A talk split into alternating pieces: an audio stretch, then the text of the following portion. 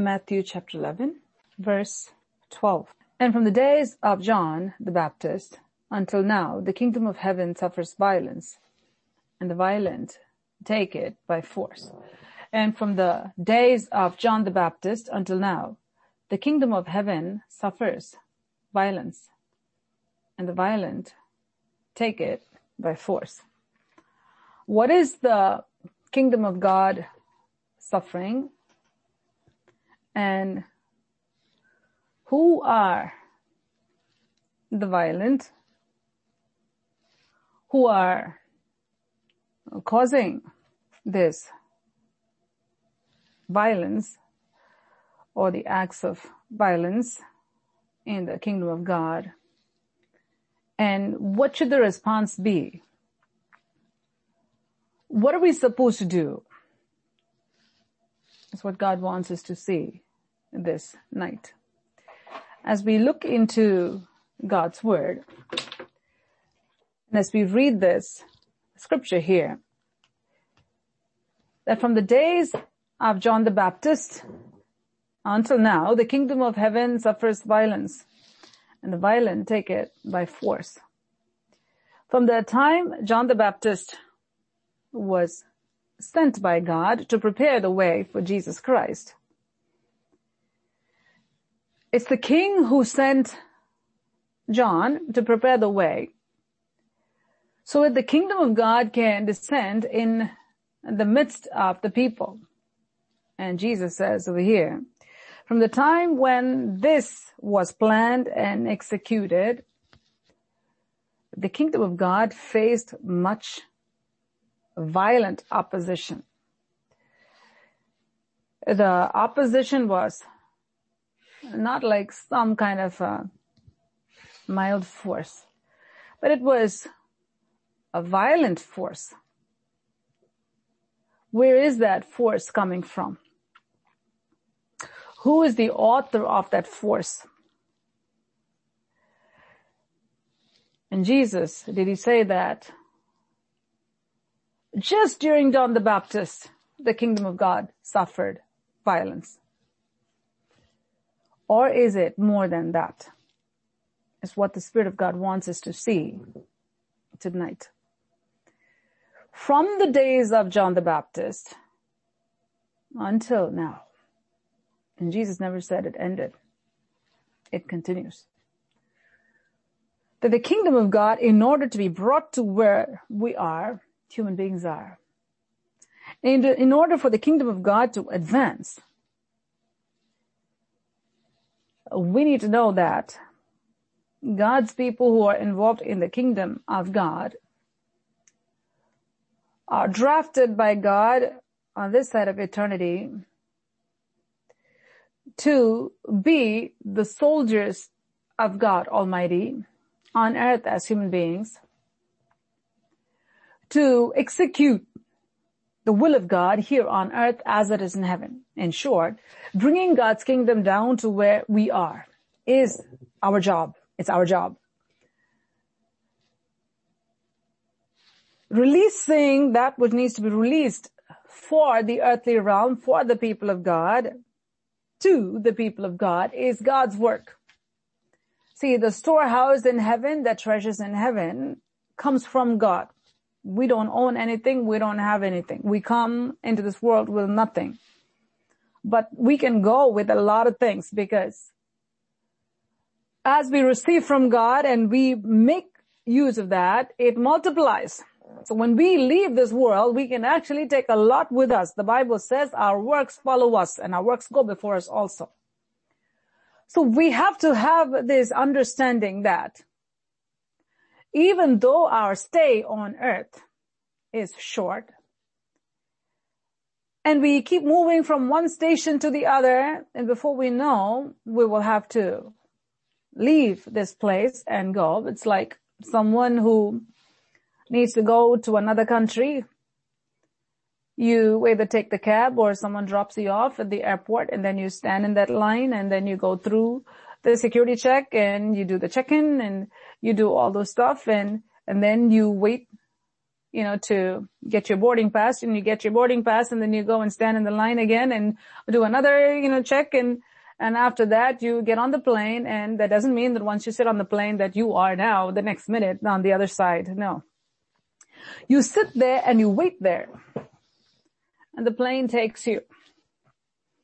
You sit there until the plane takes you there. So you are in the, the plane in short.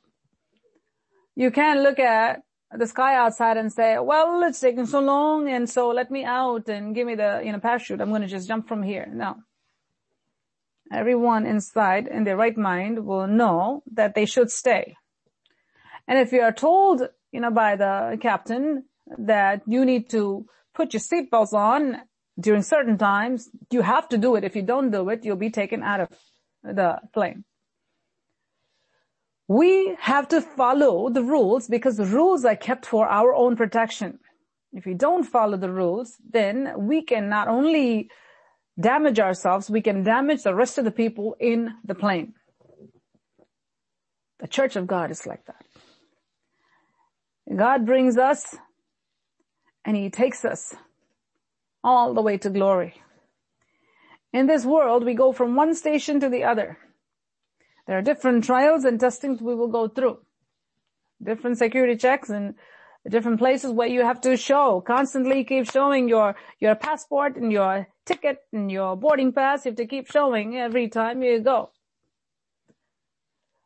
In your life, your checkpoint or your place that you are checked, your security place is the place where your faith will be tried. Do you really have the ticket and is your ticket real ticket or you brought something else? Does it have whatever needs to be there to say your seat number or your gate number and whatever is there, your name and whatever. And do you have a passport along with a ticket or you just have the ticket? If you don't have the passport, you can't go. Faith without works is dead. And as we are called in this world, as strangers and pilgrims going towards our heavenly country, which is a real place, our home in heaven, we need to have our credentials, we need to have our license, we need to have our passports, and we need to have whatever is required in order to pass through every checkpoint. Remember that. You can't say, well, why should I have passport? You know, there are some people who say, these guys are trying to get my personal information and they're trying to, you know, get all these things. I'm not going to give my last name. Try it and see if you'll get a passport first of all to begin with. Well, I can't do these things because, you know, this is, uh, um, infringing upon my rights. Then you will stay where you are. You're not going to travel. There are some people who say, I want to obey the rules that God says. Who are they to put it? Well, your attitude itself shows that you have tremendous pride. You can't go from one place to another.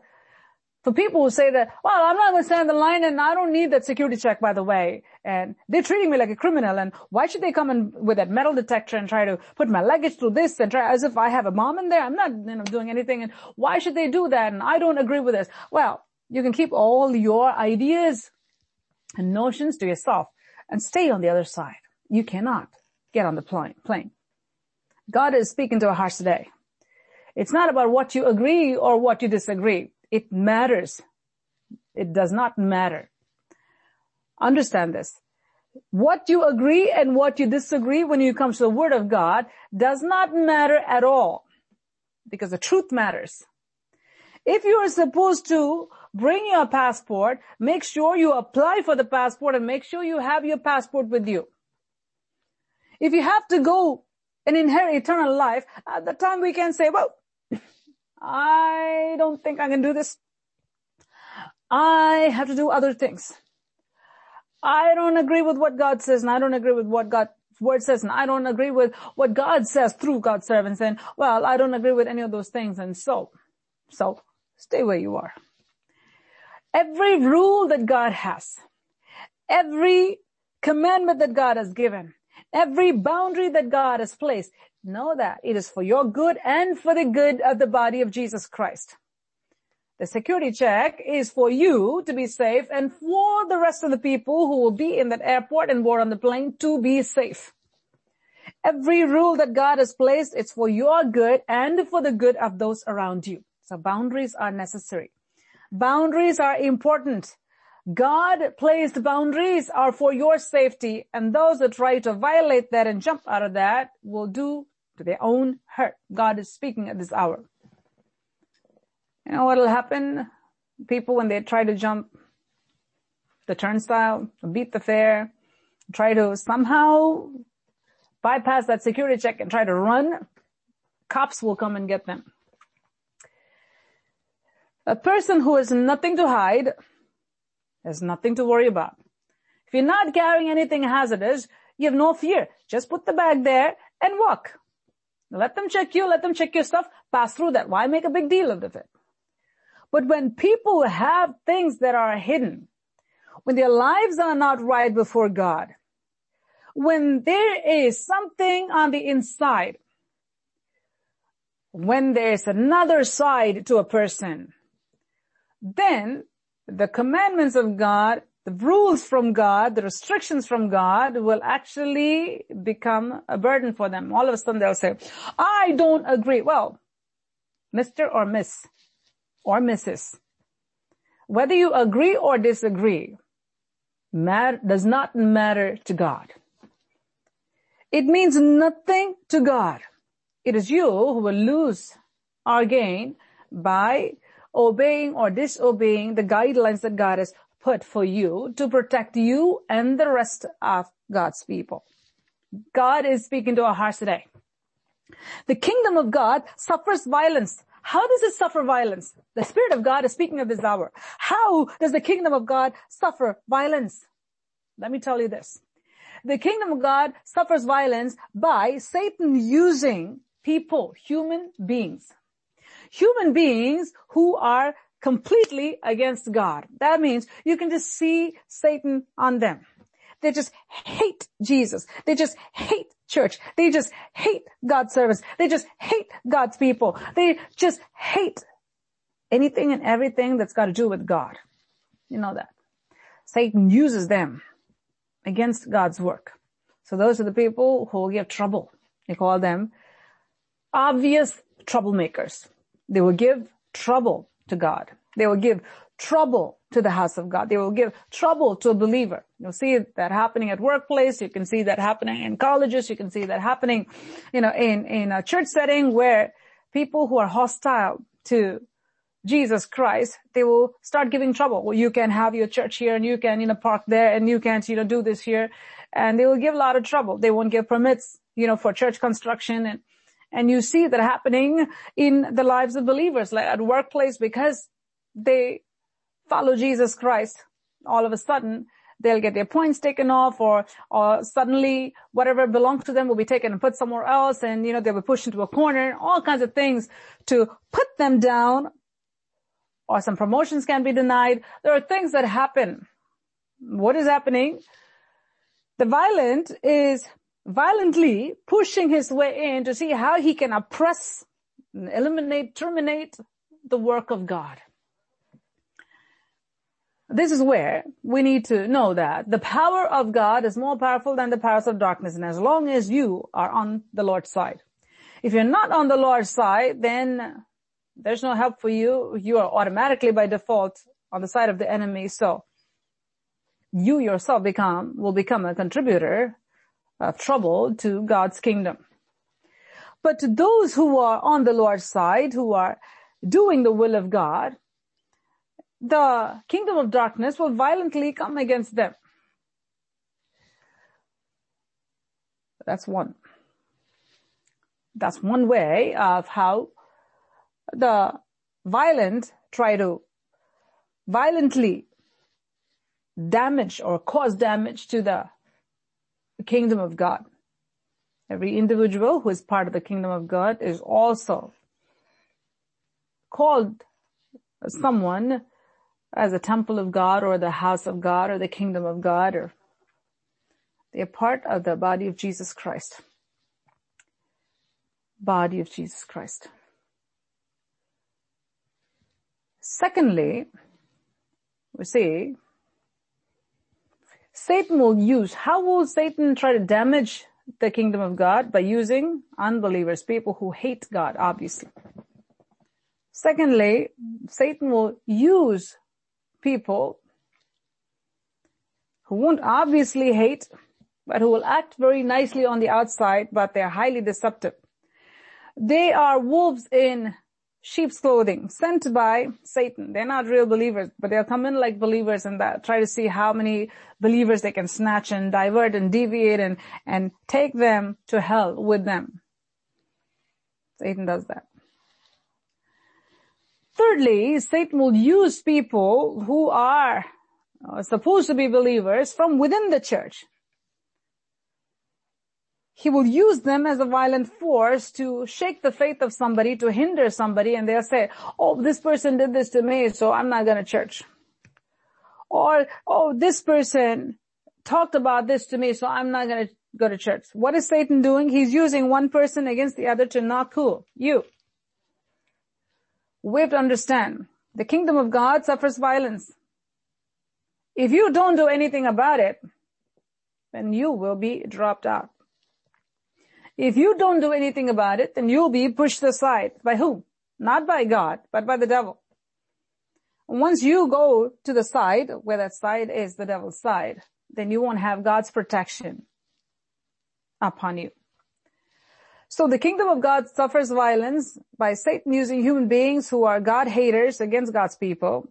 He'll use deceivers who look like sheep, but they are wolves. He'll send them in to snatch the sheep away.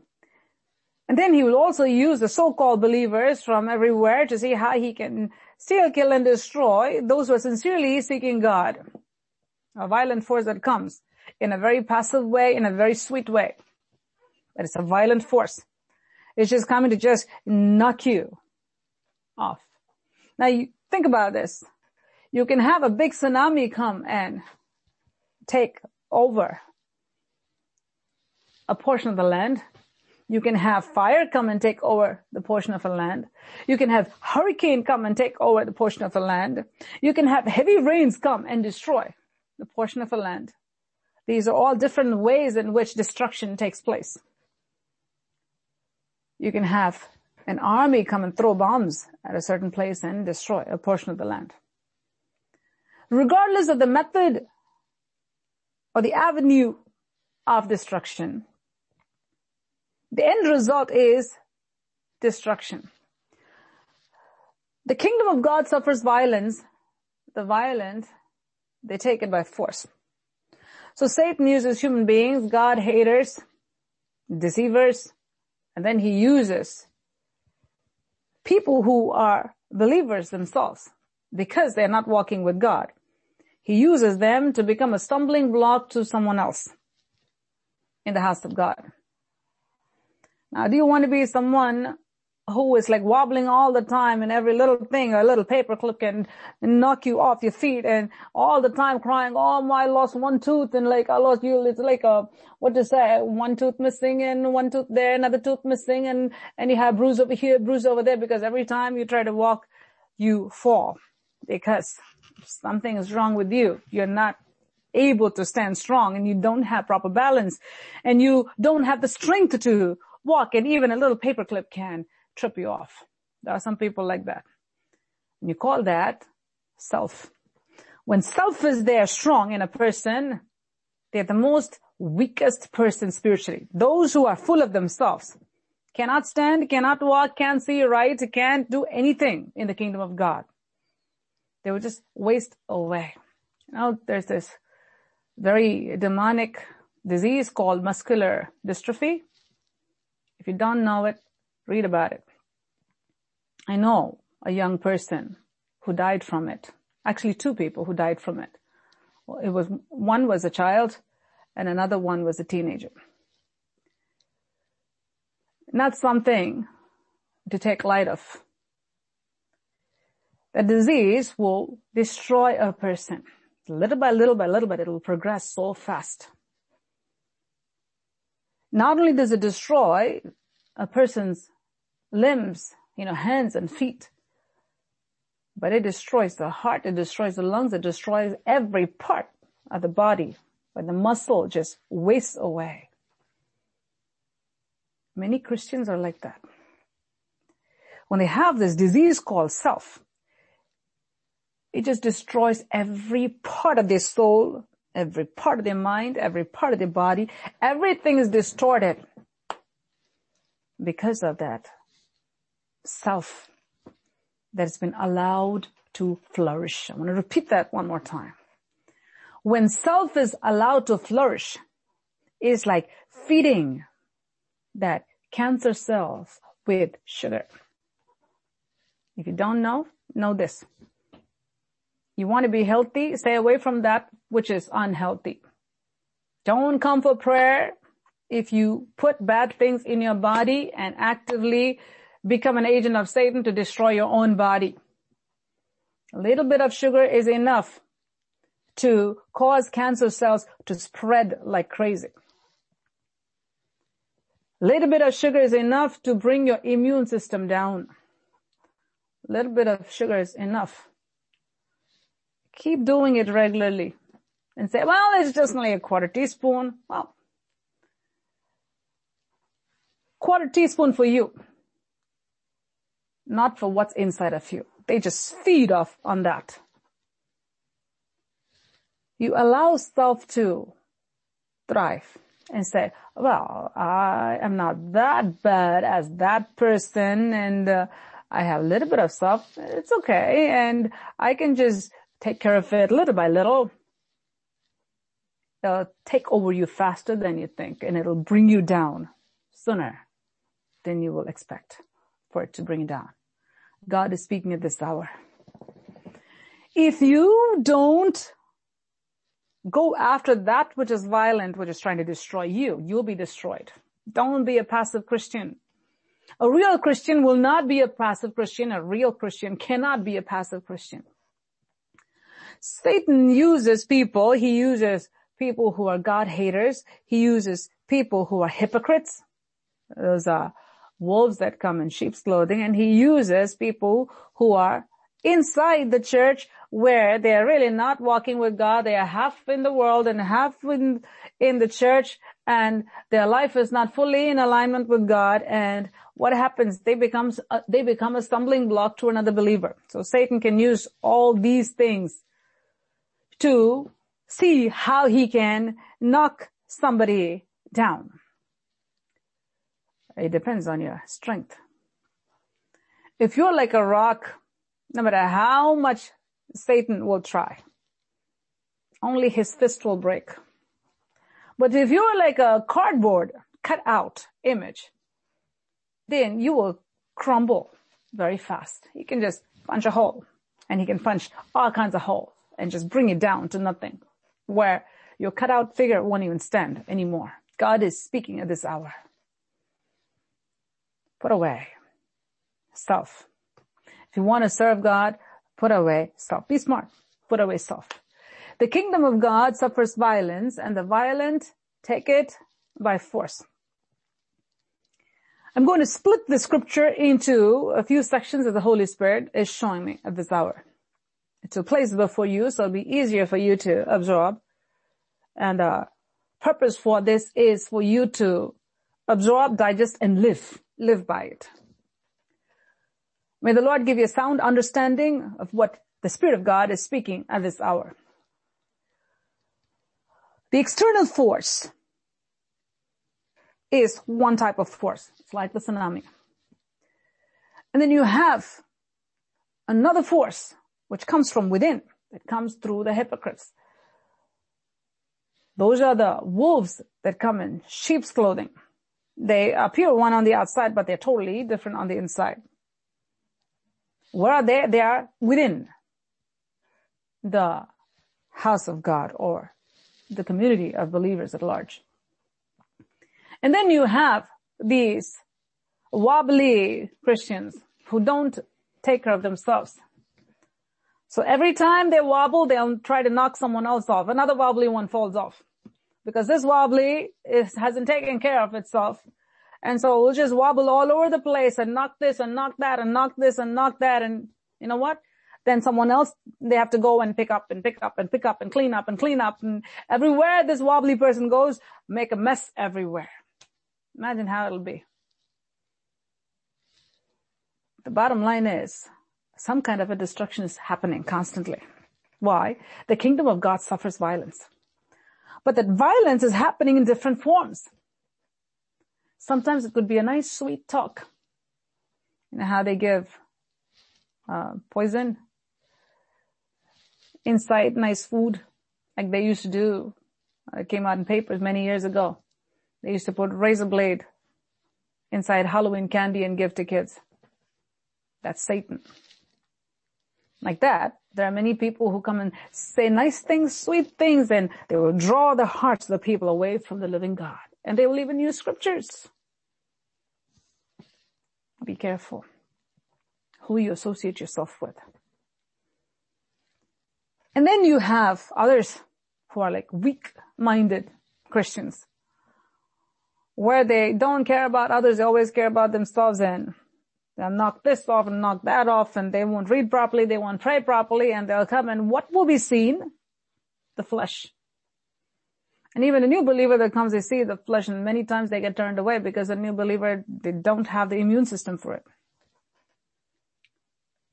The kingdom of God suffers violence. Satan's working in all different ways to see how he can scatter the work of God, how he can scatter the people of God, how he can bring down the house of God. But who is the builder of the house of God? Jesus Christ himself. And then you will have another force that comes. Hey, I know more than the pastor. I know more than the prophet. I know more than the teacher. I know more than all of you over here. Now that's a Lucifer spirit that comes in. God is speaking to our today. In many different ways, Satan will come against the believer. From within and from without. A violent force, but it come, that violent force will come in all different shapes and forms. You have to understand. If Satan wants to put something down, someone down, if he has to use a mallet, he will use a mallet for that head, and if he wants to use a hammer, he'll use a hammer. Whatever he wants to use, he will use. He has different types of tools that he will use. He want, if he wants to craftily come in, he will look for that little door. And if you're not paying attention, he'll come and just pull you by your ankle and make you fall flat forward. If you're not careful, Satan will come. Yes, he's a violent force, but he's a very clever, crafty force. He will come in a way when you don't expect, and he'll come through someone you never thought will happen.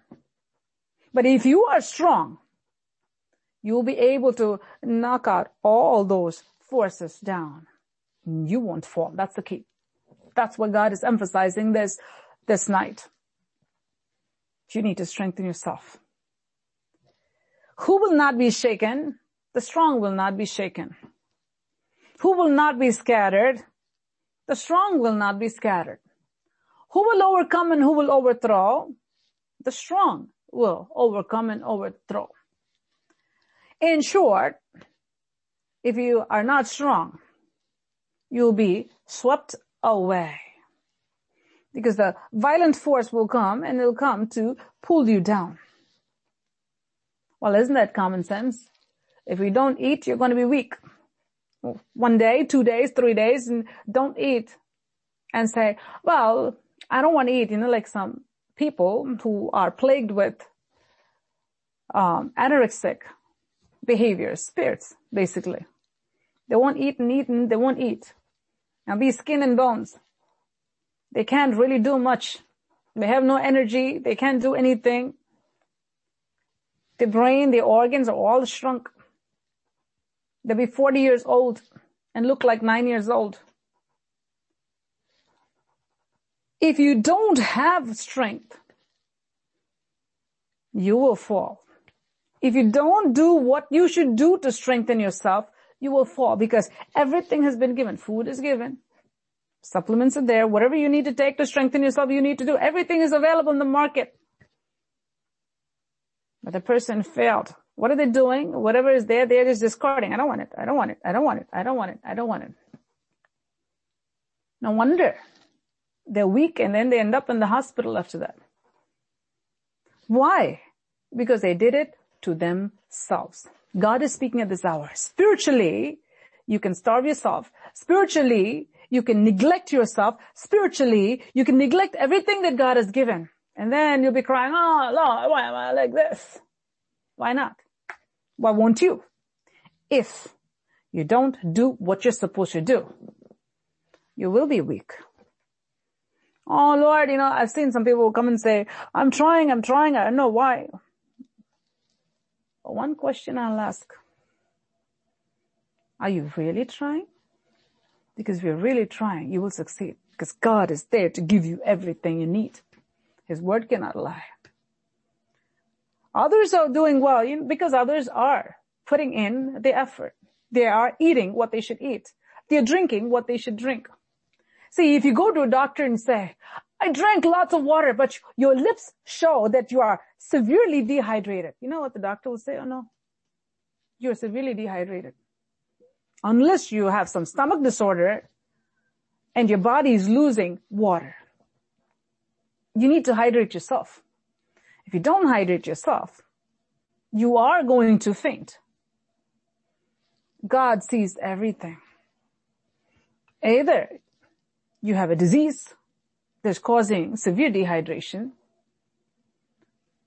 In that way, you need to seek hydration and do everything you can, IV fluids, or you get whatever is in the pharmacy to get your electrolytes in balance and get yourself hydrated.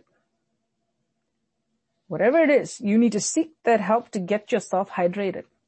Get yourself well and you can be, you know, on IV fluids the rest of your life. Your body has to get well, get over that virus, and get well. And then, will you be saying, doctor, I come to you every day and give me IV? No, you need to take your bottle and drink your water. You need to do what you have to do. God is speaking to our hearts at this hour. There are times when you will need that IV. But if you say that I need IV every day, something is seriously wrong at that point. If you say that, well, I'm not going to eat my food, just put some feeding tubes in, something is seriously wrong at that point. If you say that I can't drink water, I don't want to drink water, and you know, it's a chore, I gotta get up and go drink water, I'll just be in the hospital bed and let them just give me IV. Something is wrong at that point. God is speaking to our hearts at this hour. The kingdom of God suffers violence. Oh, germs are out everywhere. Uh, mold spores are in the air. Viruses are out everywhere. Bacteria is everywhere. If your immune system is strong, you're not going to get every disease and everything that's out there. You can't live. But your immune system is really compromised. Whatever is out there, you'll be very quick to get it. God is speaking to our hearts today. Make sure you do your job. Make sure you strengthen yourself. Yes. The kingdom of God suffers violence. Yes. But are we going to focus? You know, there are some people who won't go outside. They say, oh, germs everywhere, germs everywhere. You know, there are people like that. Homebound. Fear. No one in this house of God should be bound by fear because we have the power. You do your job properly. You're free to go outside. You're free to go take a walk. You're free to go to the supermarket. You're free to go everywhere. If your immune system is really good, you don't have to worry about germs that are out there. You do your job. And when you see something coming, when you see there's a symptom that's coming of a cold or something, then you do whatever you need to do for your body to raise up your immune system, kick it out. Your job. That's your job. The kingdom of God suffers violence, but are we going to say, oh my God, the devil, the devil, the devil, the devil, the devil, the devil, the devil. You'll be like the person who is germophobic and sitting inside the house, not living a life at that point because you're not doing what you should do. And you're giving power to what? Whatever is floating outside that you can't even see. But still it has power over your body if you don't do anything about your body. God is speaking at this hour. Yes, Satan is there. Yes, the kingdom of God suffers violence. But do you have the power to knock him out and put Satan in his place? Oh yes. If you're connected with Jesus.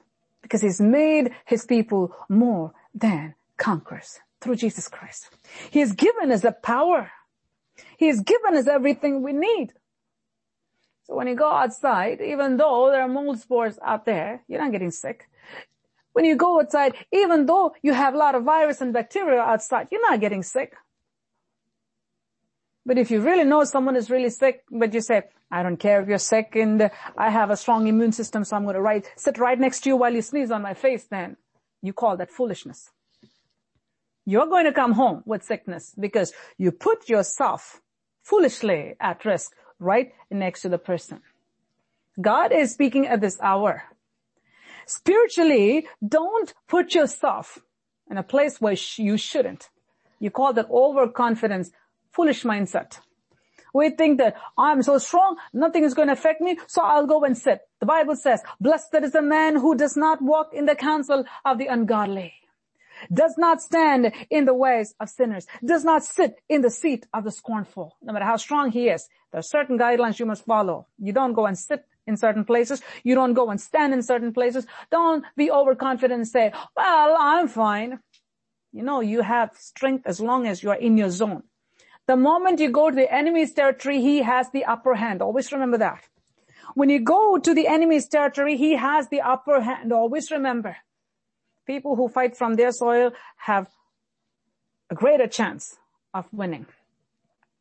Especially if you're told by the commander, don't cross the line and you go by yourself, you are doomed. Remember. God is speaking at this hour. The kingdom of God suffers violence.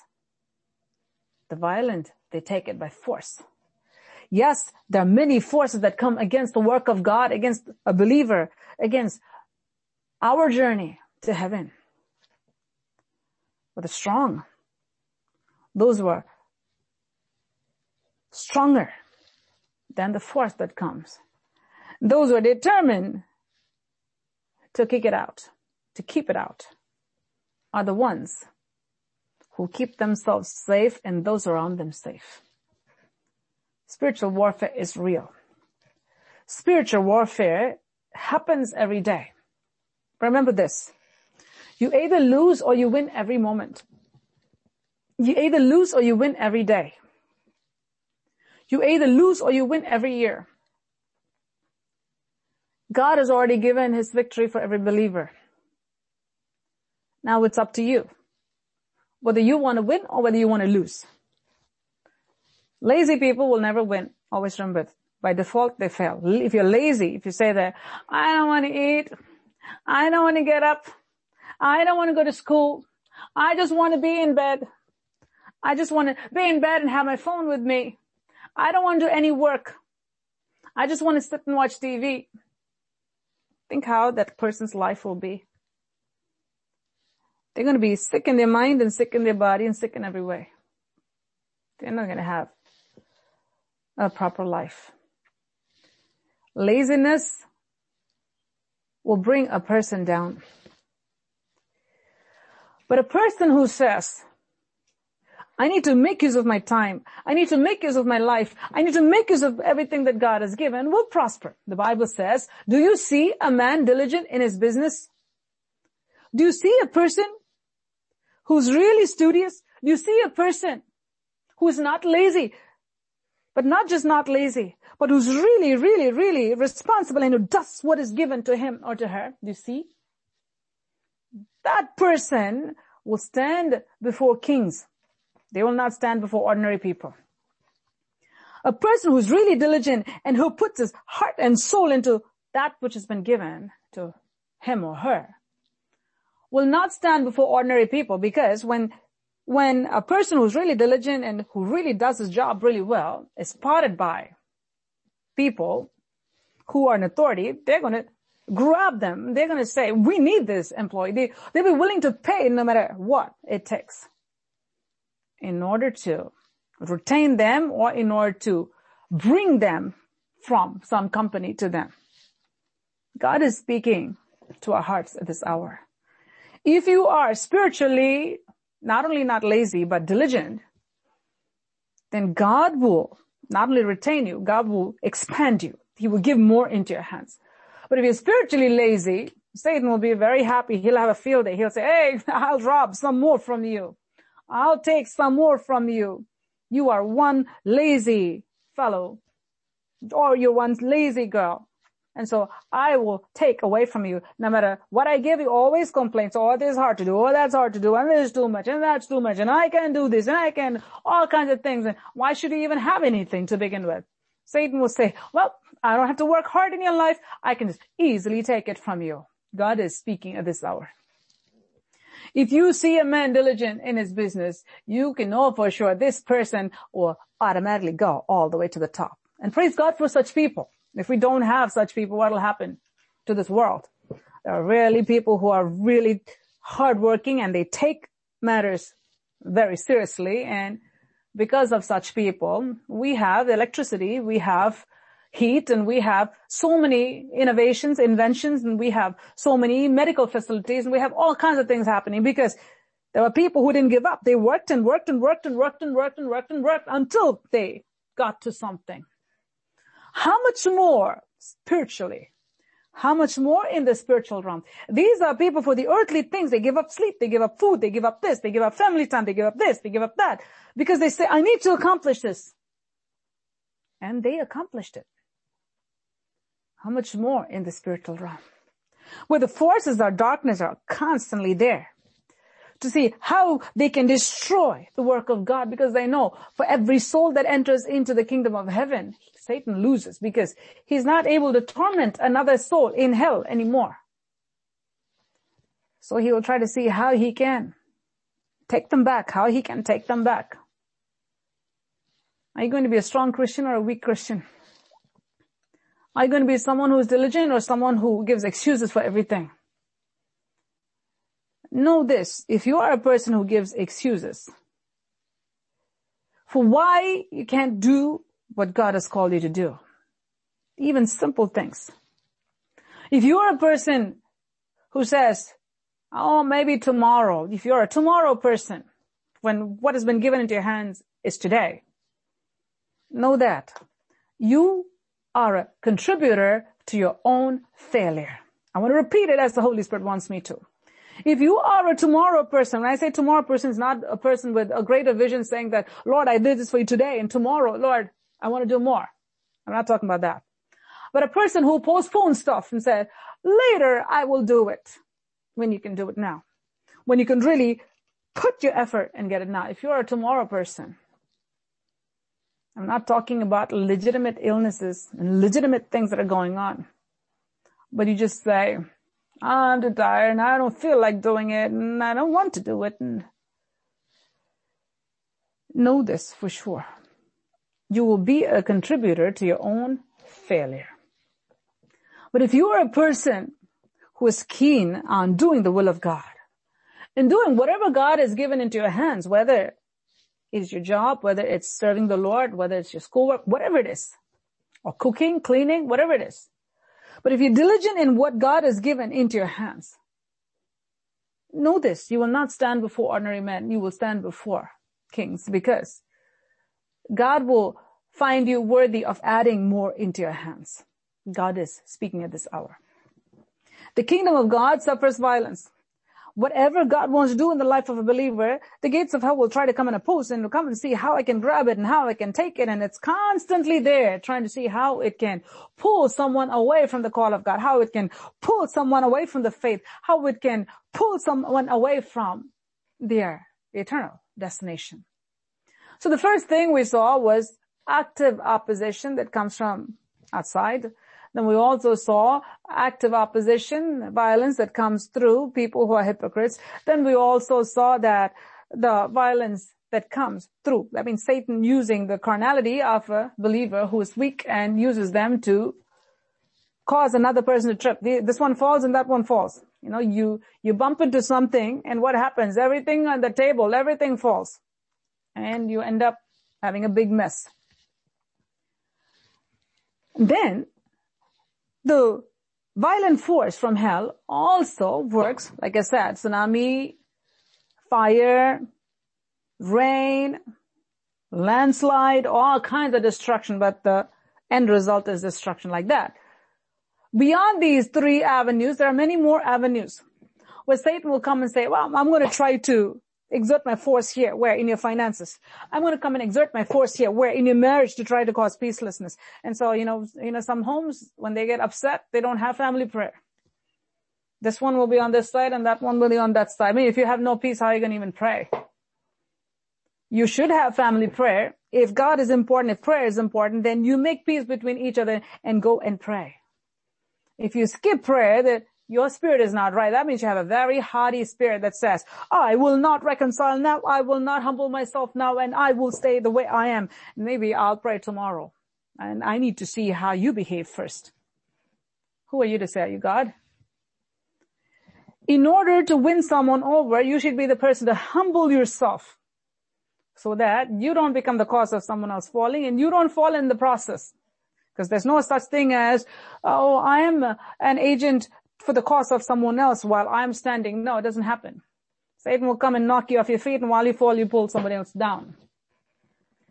God is speaking at this hour. No one should fall. No one should fall and no one should cause someone else to fall. This is a very important topic that the Spirit of God is addressing in this hour. So there are different avenues external force, internal force, and then you have, with the external force, you have the enemy coming against the finances. Suddenly something breaks down. You call that external force where you have no control over. Suddenly your car breaks down, your fridge breaks down, and suddenly something happens and there's a loss here and this. Uh, and then there are people who are weak in their faith. Immediately they say, oh no, I'm having loss after loss after loss. And so what's the point in following God? After I came to Jesus, I have so much loss in soul. I'll just go back to my old ways.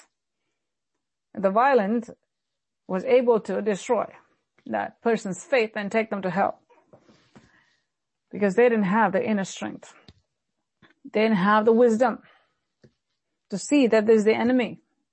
Beyond this is prosperity. But you know what? They just went by the temporal feelings. And they went by what they just saw and they decided, I don't need heaven. I'm seeing what is happening here and I will just stay with what comfort I can get now. Then the other force that Satan will exert is causing problems between married couples where all of a sudden this one will say something and that one will misunderstand something and, and then they get into an argument and as they get into the argument, one will feel like, what's the point even praying now? I got angry and so one will feel guilty and the other one feel righteous saying that I can't pray with you. Look at you. Look at your words and look at your mouth and look at your face and look at your attitude. I can't pray with you. One has a self-righteous haughty spirit. The other one will feel, oh, I ruined everything. Now I'm not worthy to pray. And now that's another demonic spirit of self-condemnation. Both are falling. And what's happening? Satan is very happy. Hey, I brought your construction down. Now your prayer life is down. Once he brings your family prayer down, know this for sure. A big door has opened. Satan will slither in now freely. He doesn't have to look for a crack. Now he knows a door is opened. You left your front door open. Your family prayer is like your front door. Remember that. Very important. And don't go with a sour attitude either and go and sit over there and just, just pray like something like, you know, there's some people who come and sit in prayer and they'll try to preach in the prayer. Lord, make my, uh, wife to be submissive and, uh, and, uh, you know, they'll quote all the scriptures and then the wife will come and, you know, she'll pray, Lord, make this man, um, not to be angry and cause this man to have some common sense and, that's not prayer. Prayer is talking to God. Prayer is not a place where you try, and, and there are some people who pray where they will let their spouse or their children know their desires. Lord, I feel like I don't have this and I need this. Then the next person will say, oh, you need this. Some people do that in a church setting too. That's wrong. Your motive is wrong. Not only your prayers won't be heard, by God. Your prayers are heard by Satan too. When your motive is wrong, he has an access right there to enter inside. Your motive must be clear. Your motive must be pure. When you pray, Jesus said, You pray to the Father, our Father who art in heaven. Who are you praying to? You're praying to God Almighty. You're not praying so that others can hear and say, oh, what a beautiful prayer and how many scriptures you can quote or, or, you know, how wonderful you're praying or, well, I can see that you need this in prayer. And so let me, you know, bring something and hide and put a surprise for you because you already said it in your prayer. God knows all kinds of human manipulations and tactics and don't you do that because those things are an abomination to God. When flesh and blood comes in, which means when carnality comes in, the life of a believer, and they try to bring it inside and spiritualize it, then what happens at that point? They open another door for Satan. And then there are other people who say, "Oh, I wish I die, and I wish I die, and uh, and I'm going to die." And don't say those things. If you're living, you should be living for God. If you're living, you should know that you're living because you have a purpose in this world. Are you living for your spouse? Some people say, well, the only reason I'm living, I'm living for your children. Well, you can live like that, but guess what? Your children are not going to go with you and you're not going to go with them. If that is your sole reason why you're living, then you've lost your purpose in life. Children and spouse and family members are given by God in this world. Those are all were earthly relationship blessings from God. But we cannot idolize them. We should live for the one who died for us. You have a purpose and I have a purpose. You came alone and I came alone. I will exit alone and you will exit alone. We're not going to exit as families over here. No. Make sure you take care of your soul. Make sure you don't let the violent one destroy you. There are some people who say, I'm not going to read and pray because, you know, your attitude is wrong and you call yourself a believer and so why should I read and pray? Oh, so you're going to go to hell because of that person, because Satan just used that person to destroy your soul. You won't allow that to be destroyed. You're going to fight against that enemy and say, no, not only will I stand, I'll make that person stand too because we are one. I'm going to make my children stand too because God has given them to us we go alone. But you know what? You lay a strong foundation. Whether you go first or they go first, we'll all be in the same place one day. That's our goal for our church over here. Save yourself and your hearers. At home, that should be your attitude. Don't let the violent take you and your family by force because you did nothing about it. If you don't do anything about it, guess who will win? your opponent will win. Your adversary will win. Your enemy will win. Your destroyer will win if you don't do anything about it. God is speaking at this hour. Be smart. God says, be wise, be wise, be wise. In our terms, we can say, be smart. That's what the Spirit of the Lord is saying. Be smart. Be smart. No, this is how the enemy operates. He comes through external force and then he comes through internal force.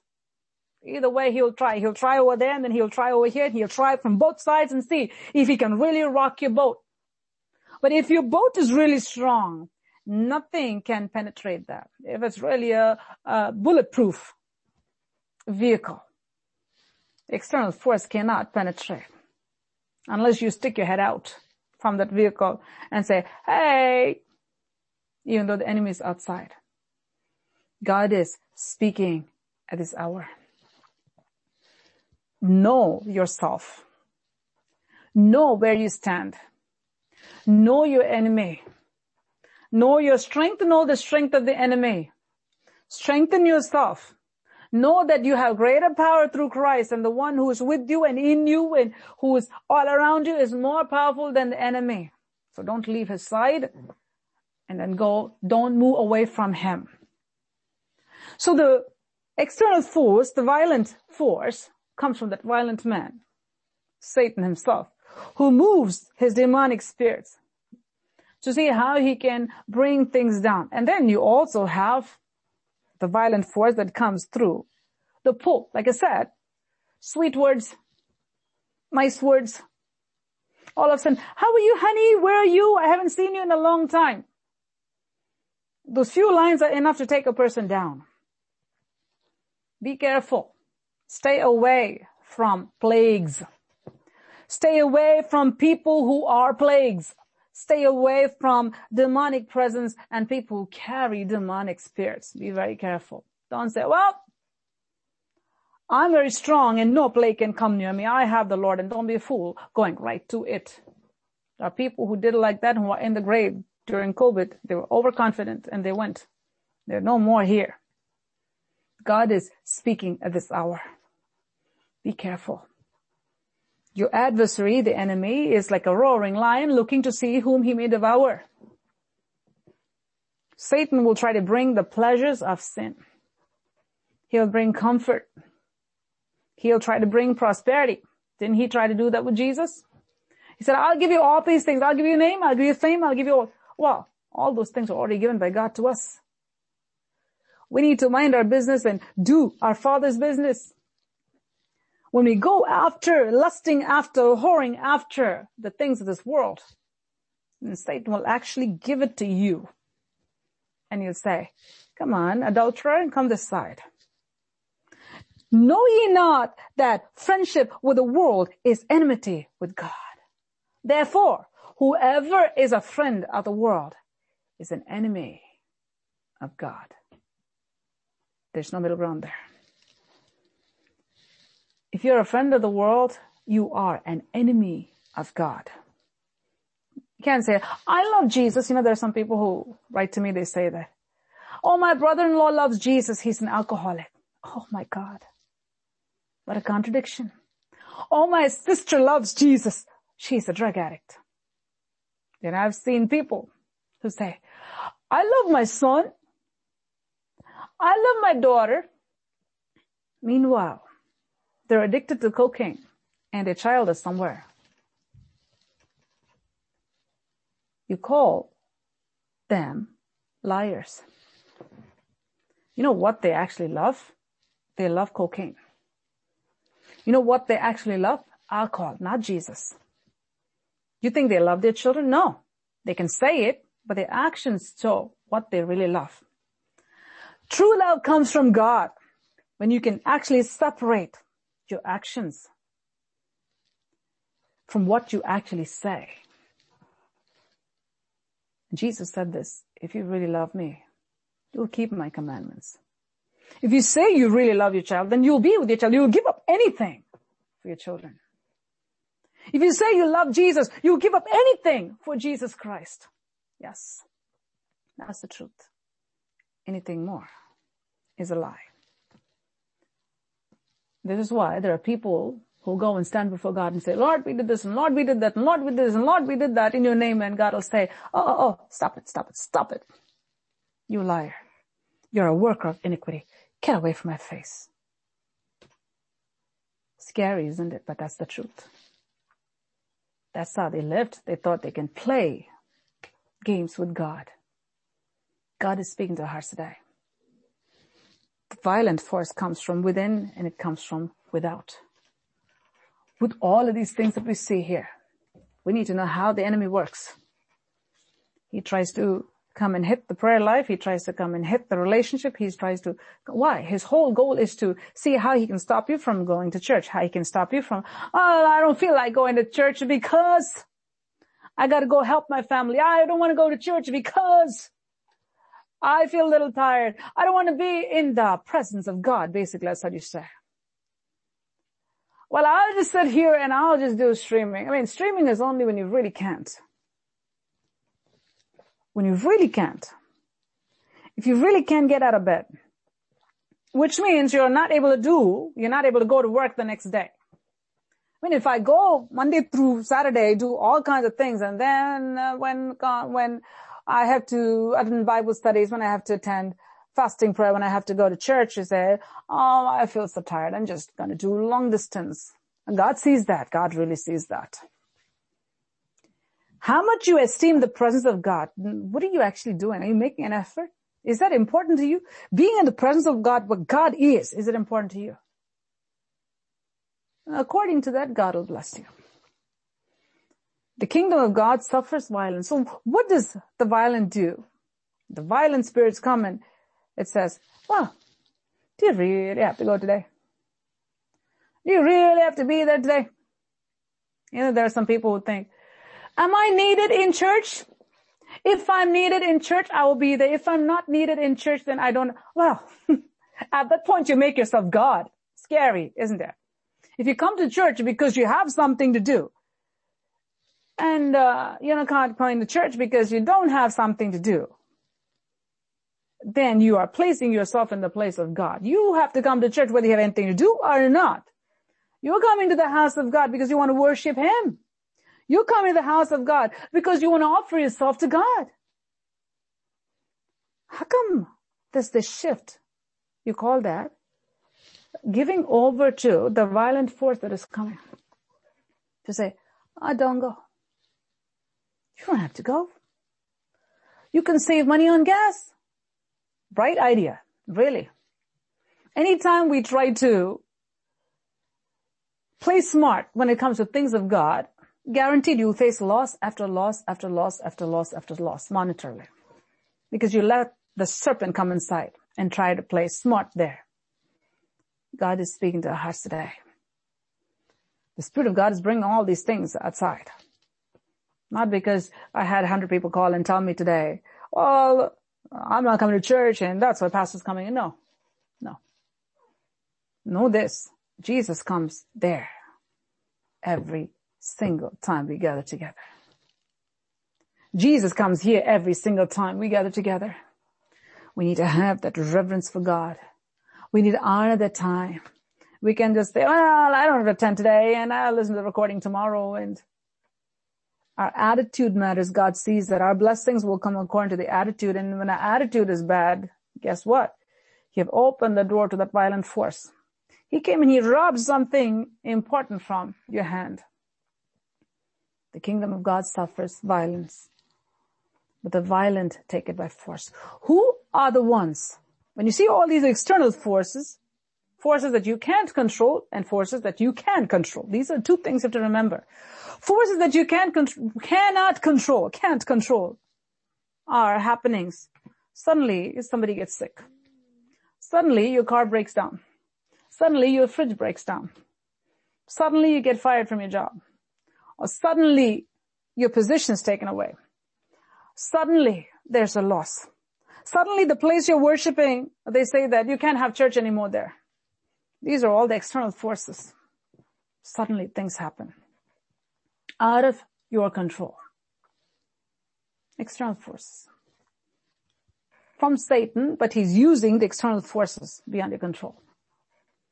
But then from within that Satan uses, or he uses situation in the family where you're trying to say something, the next person understands something and he says, I think that's better. And you say, no, it's not better. And I, what I say is better. And now this is something you can control. Closing your mouth tight is something you can control where you actually let the violent one come in. You see, that's why you have to practice humility. If you want to really exert force and become stronger than the strong man, the first thing is close your mouth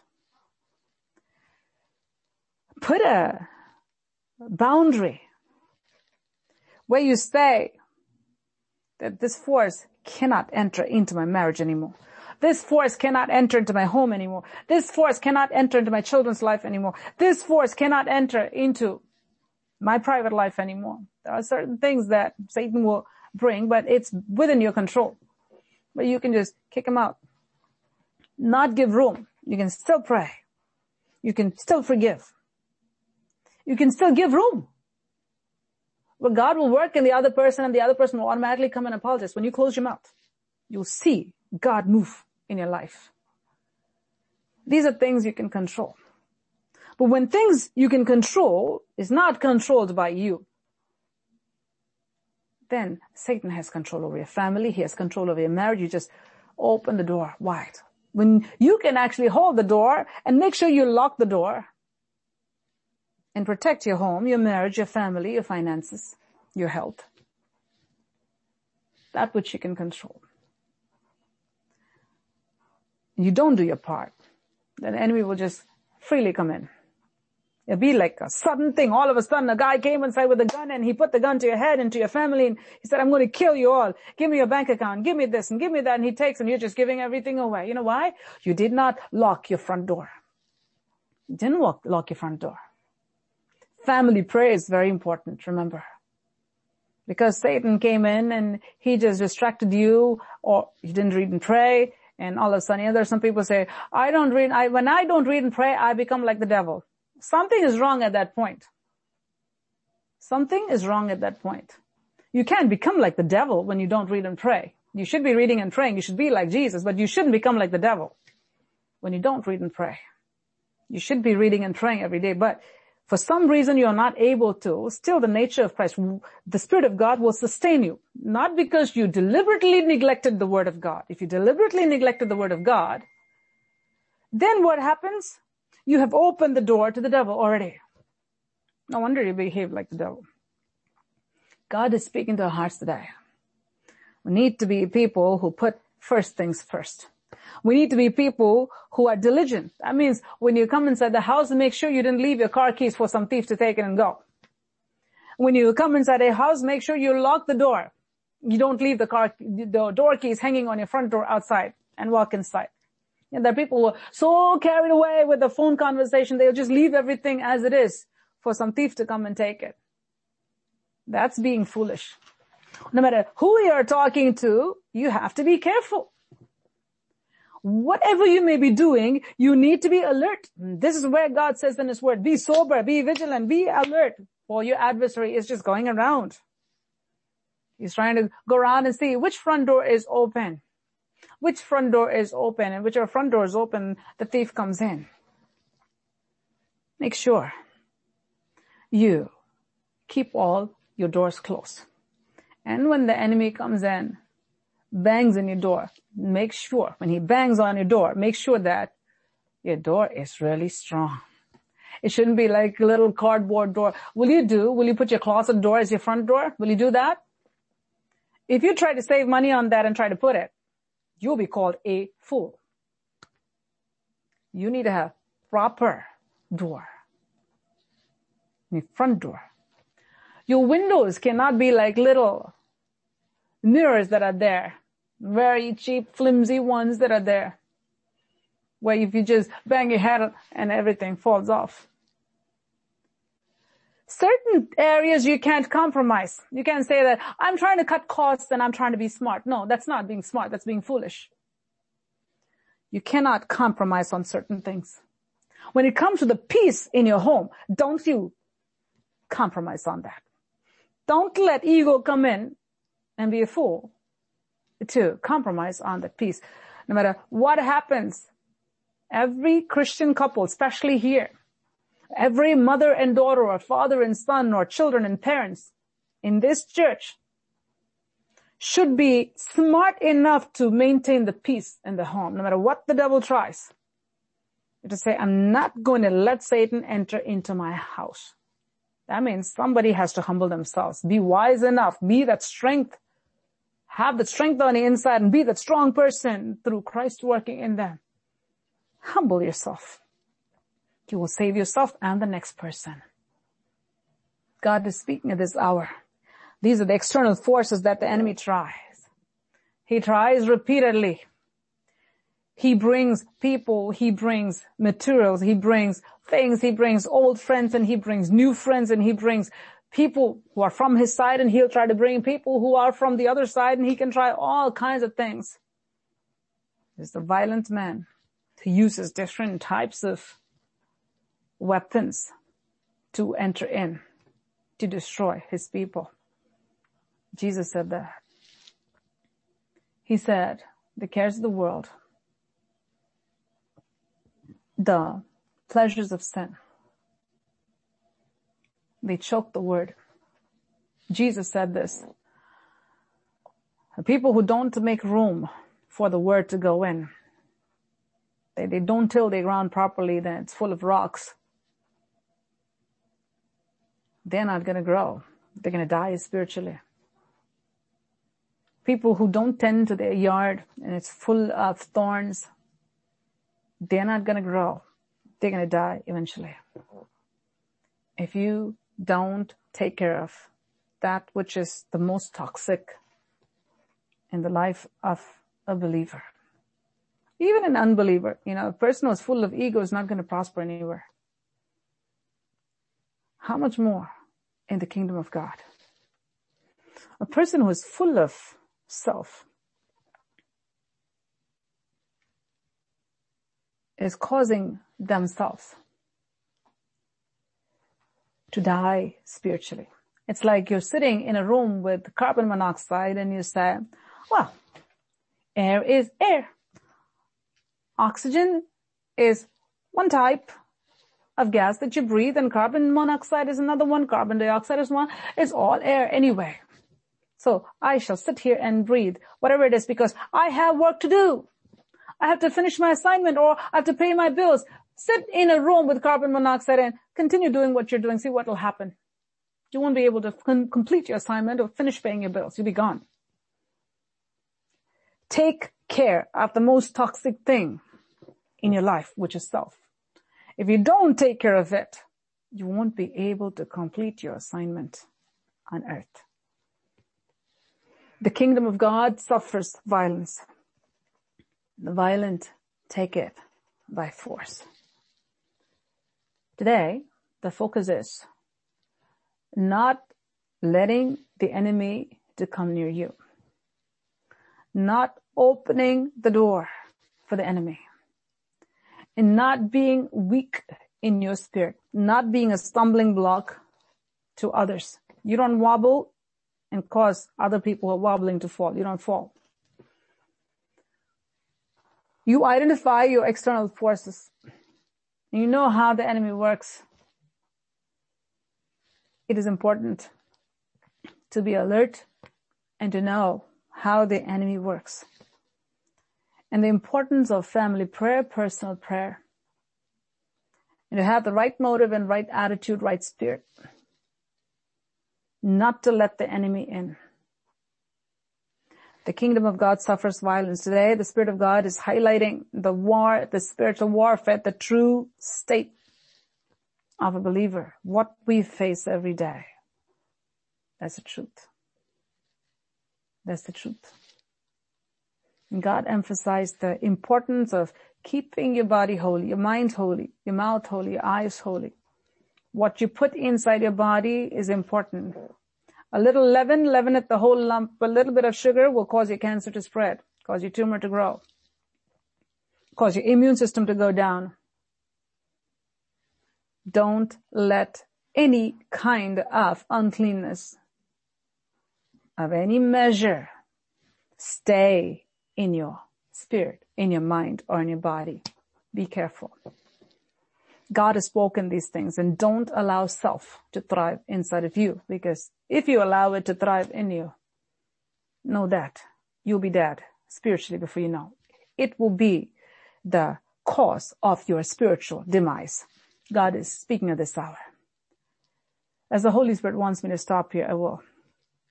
But tomorrow, God is going to take us further into the same scripture as the Spirit of the Lord is showing me today. We're going to see in, in a greater detail to a greater depth of how the violent take it by force. What do they take by force? And how do they take by force? Is what God will speak to us tomorrow. But today, you need to have the strength on the inside. You need to have the wisdom to keep the enemy out. You need to have the wisdom to not let the enemy come near you. You see all the types of forces that are there out to get you. At the same time, you can walk out freely if your immune system is good. You don't have to worry about the mold in the air, the toxic air in the air, and you don't have to worry about all the things that are outside. If your immune system is strong. At the same time, God also spoke to us today. How important it is you stay in your soil, in your ground. Don't go to the enemy's territory.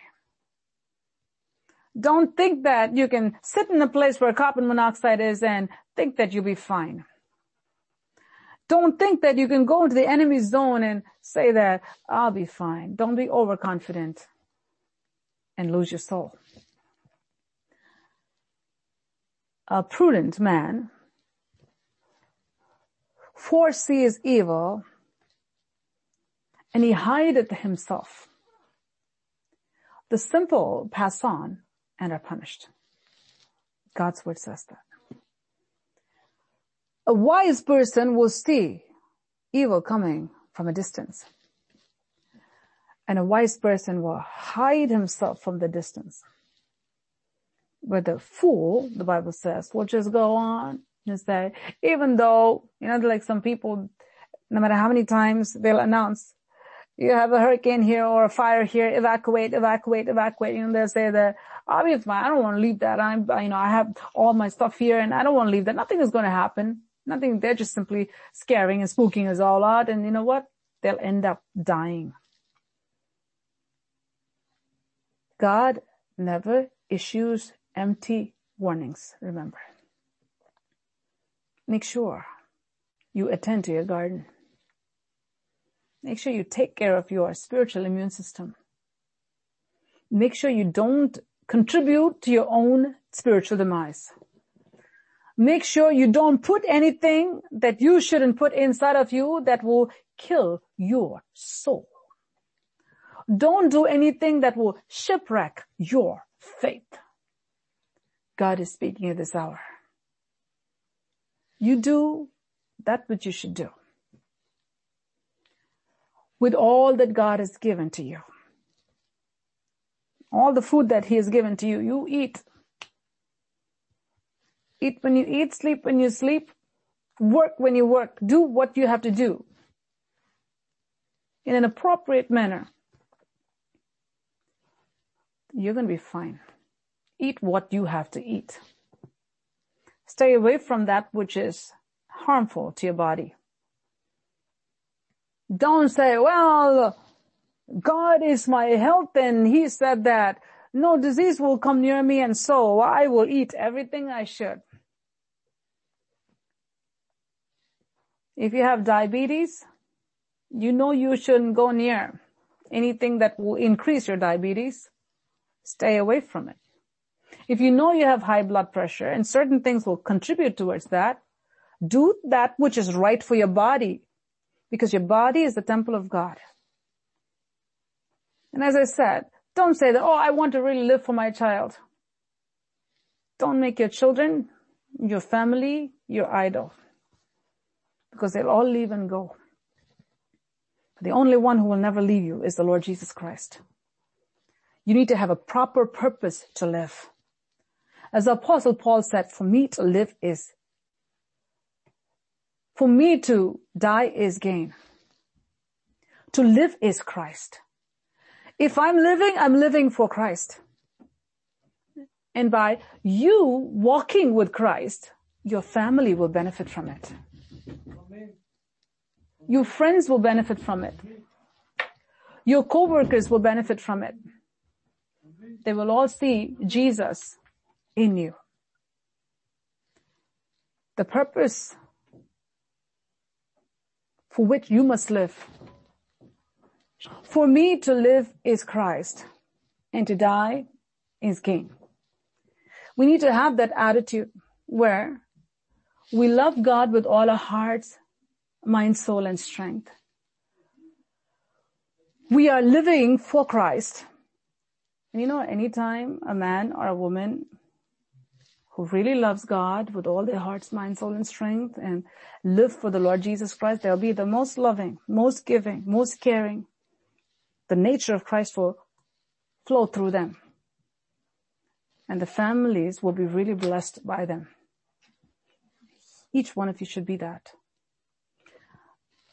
An overflow of the nature of Jesus Christ. From you to those around you and you, you will be the most faithful, most loving, most giving, most generous, most patient, most kind. All those things come from our Father in heaven.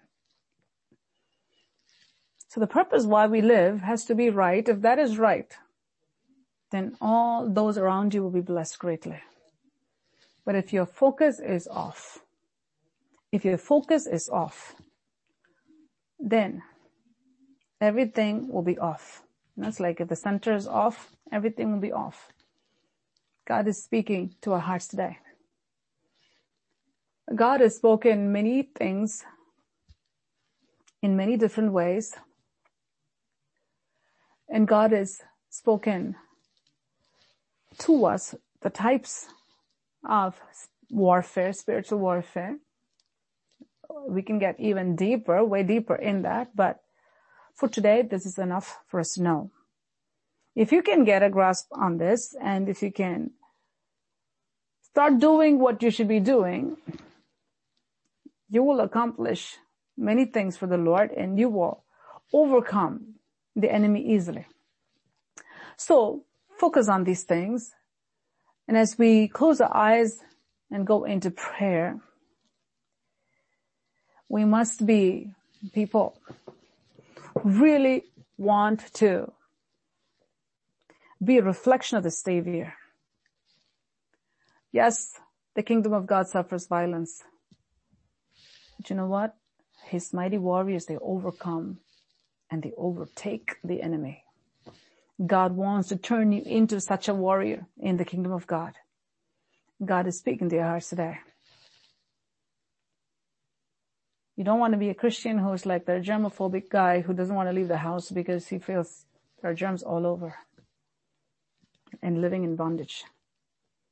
But you want to be a person who takes care of your body well and who can go out freely and fulfill that which you need to fulfill every day and be a blessing to all those around you. Be such a person in your soul. Take care of your soul. Guard your heart with all diligence for out of it flows the issues of life. Be a person who will put first things first. Let Jesus be your priority. Let Jesus be your priority. Let the reason for why you live be the reason that God has for you. Then you won't have any fear of the enemy at the same time. You won't be like a fool who will go sit right next to a person who is sick. You won't be paranoid about the enemy, but at the same time, you won't be careless. You'll make sure you have all the doors closed. You will not only not be weak, but you'll be strong, strong and smart. That's what God is looking for. Be strong spiritually and be smart spiritually. Be wise and be harmless. Shall we close the eyes and look to the Lord? Father, thank you, Lord, for speaking to us through your word. What we need to possess in order for us to build your kingdom is what you spoke, Father. I pray that you'll bless your people. Help them to understand even more of what you're speaking as you speak each and every day, every single day. May people grow in the grace and knowledge of the Lord Jesus Christ. Bless them, Father. Make each and every one strong in you, Jesus. Let truth be in the inward parts of their beings. Let no one live a lie. Let each be strong. Cause your people to know your purpose in you and live to fulfill that purpose, Lord. I pray that you will cover your people with your precious blood. Thank you for giving us Jesus Christ and giving us all things through Jesus Christ to fulfill what God has for us to fulfill. Help us, Lord, to be strong soldiers in the kingdom of heaven. Soldiers that are worthy in your sight, who can bring down the powers of darkness through the power of the Holy Spirit. With this blessing, I bless your people with. I pray, Holy Spirit, that you will magnify Jesus Christ all the more in the days to come in the lives of your people. Thank you, Lord, for doing this in Jesus' most precious name I pray. Amen. Thank you, Jesus.